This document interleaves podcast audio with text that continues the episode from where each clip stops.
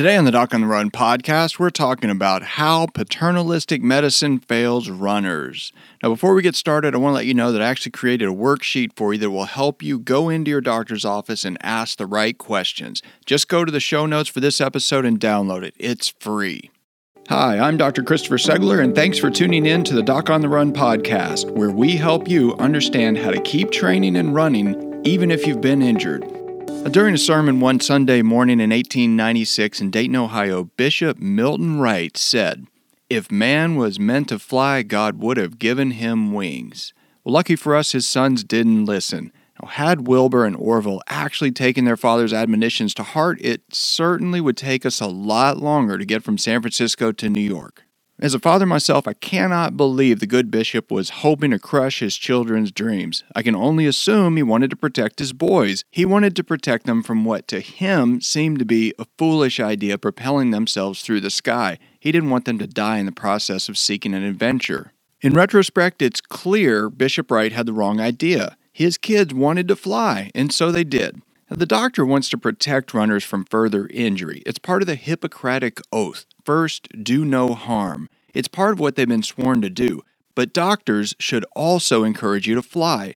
They should look for new ways to get you to, from point A to point B. They shouldn't look at the old methods of healing and recovery and think it's enough for an injured runner.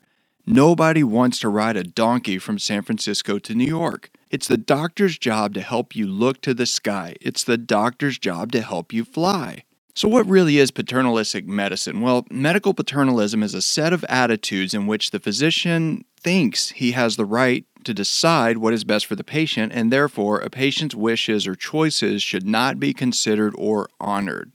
In the 18th century, medical paternalism was considered necessary. It was believed that only a doctor could properly understand symptoms and draw useful conclusions. Now, in the last couple of centuries, all that has changed. Not only are patients no longer considered passive recipients of healthcare delivery, we all agree doctors and patients have to have a functional working relationship more similar to an athlete and a coach. And this is all the more true with athletic patients.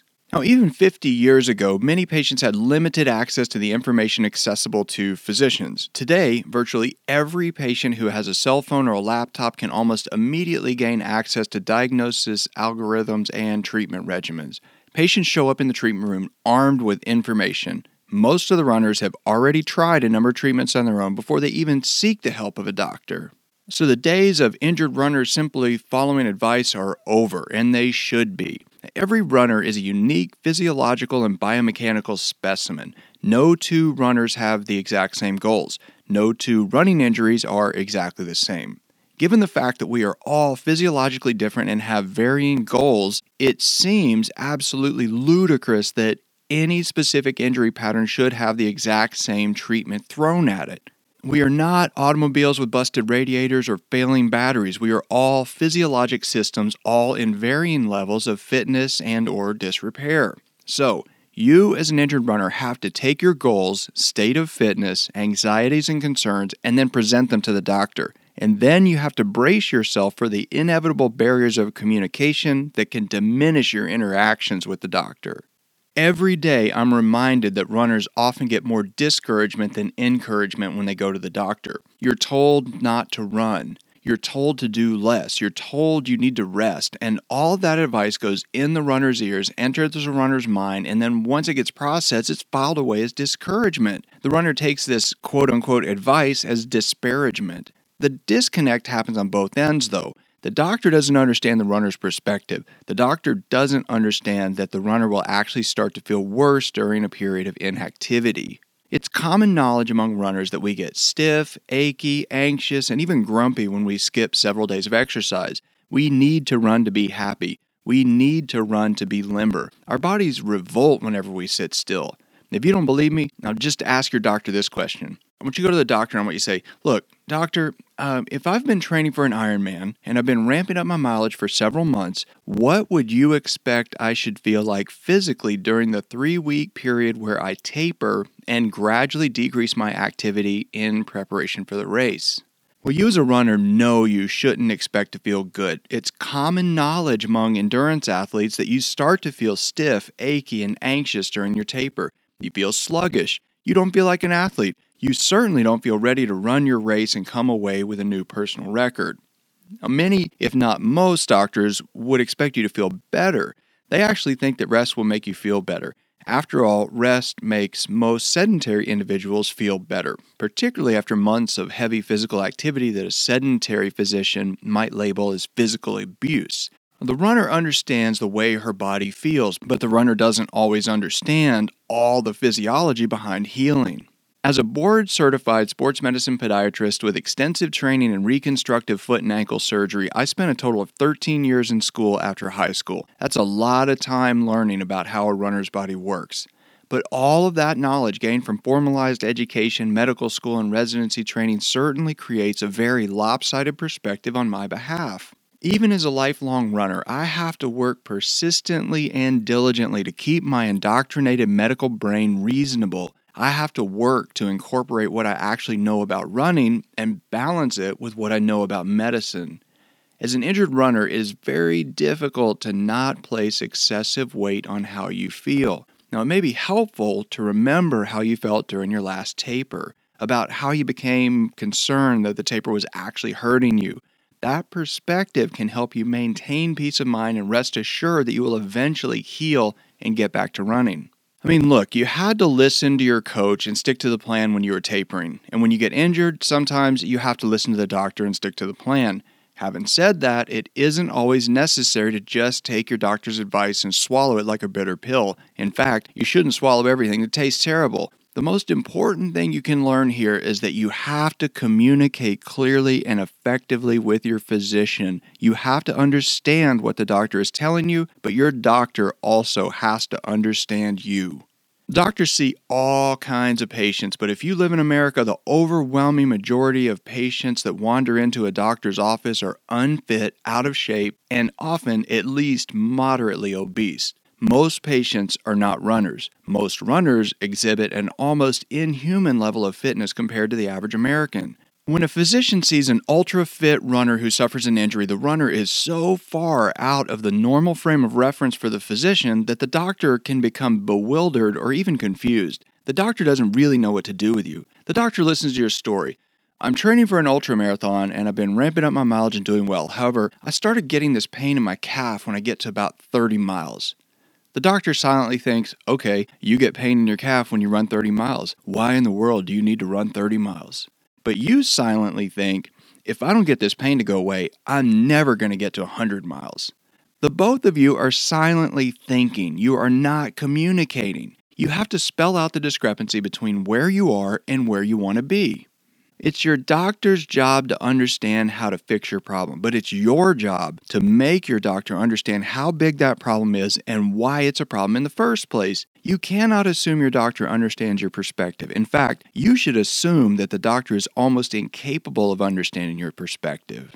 This is the Doc on the Run podcast. Don't go anywhere. We'll be right back. What's a virtual doctor visit? The idea of not running at all while waiting for my foot to heal was simply depressing. I really needed a second opinion from an expert, someone who specializes in helping runners.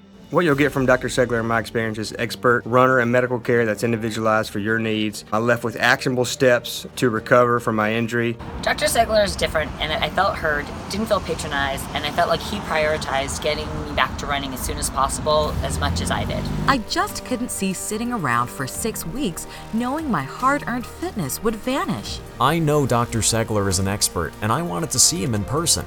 But frankly, I just couldn't afford the cost of a house call. I saved enough money to pay for my next marathon registration. You'll have an appointment with Dr. Segler, whether it's via Skype or on the phone. You can expect one, he's going to be on time.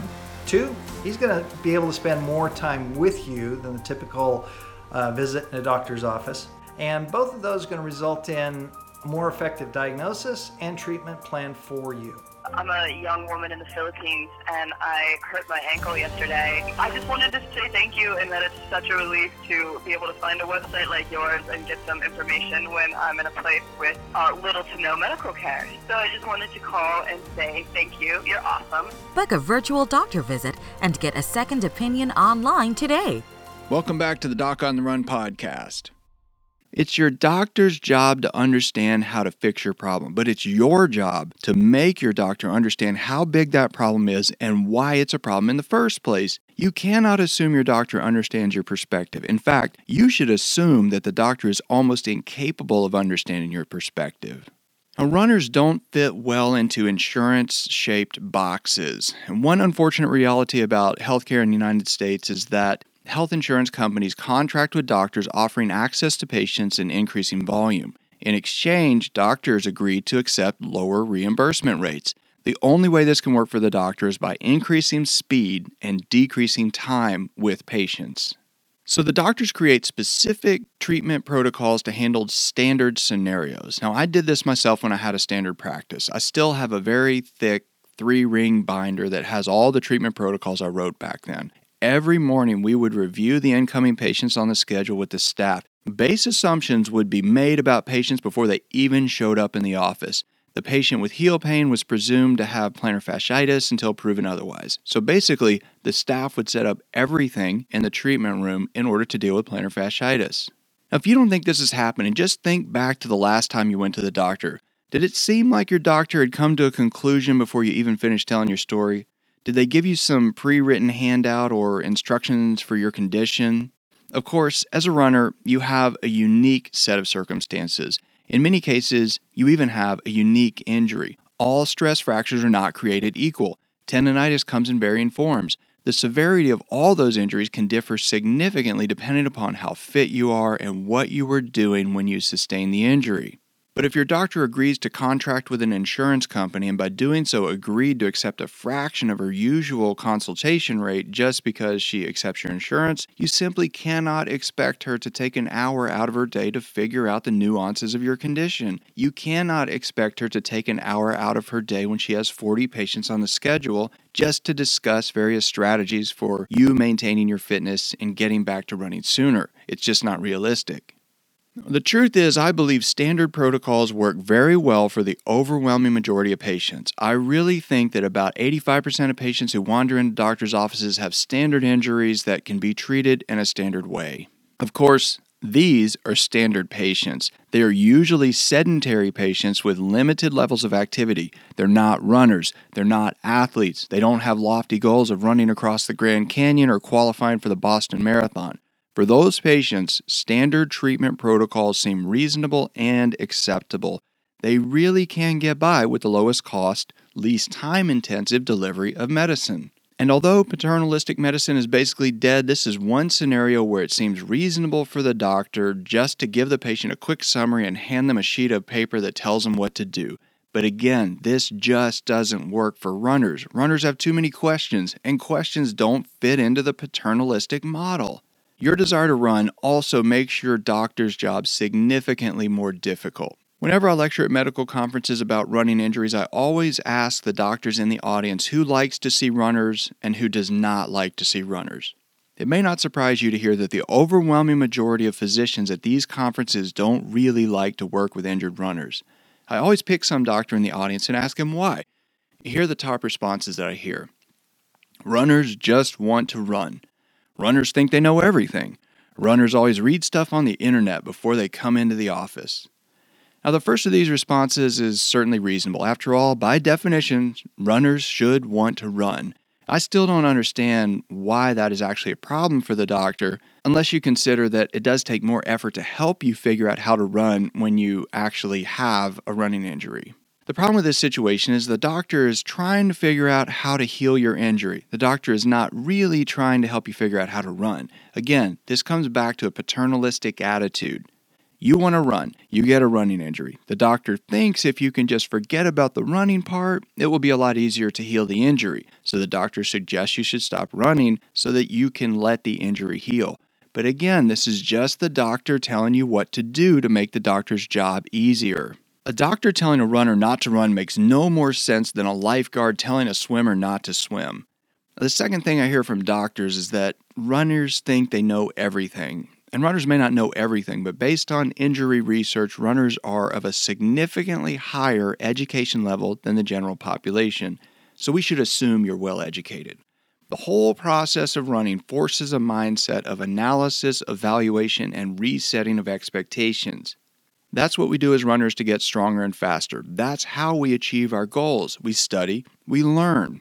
All of that learning does give us a knowledge base about our own bodies and how they respond. We show up in the doctor's office explaining what we know works and what doesn't work with us with certain treatments. Our insistence of including our own knowledge base in the discussion sometimes can be off putting to doctors. The paternalistic doctor thinks patients should be passive recipients of health care. Rightly, we believe we should be equal partners in the development of a plan. Sometimes doctors perceive the interjection of our experience and the knowledge we gained as runners and athletes as offensive.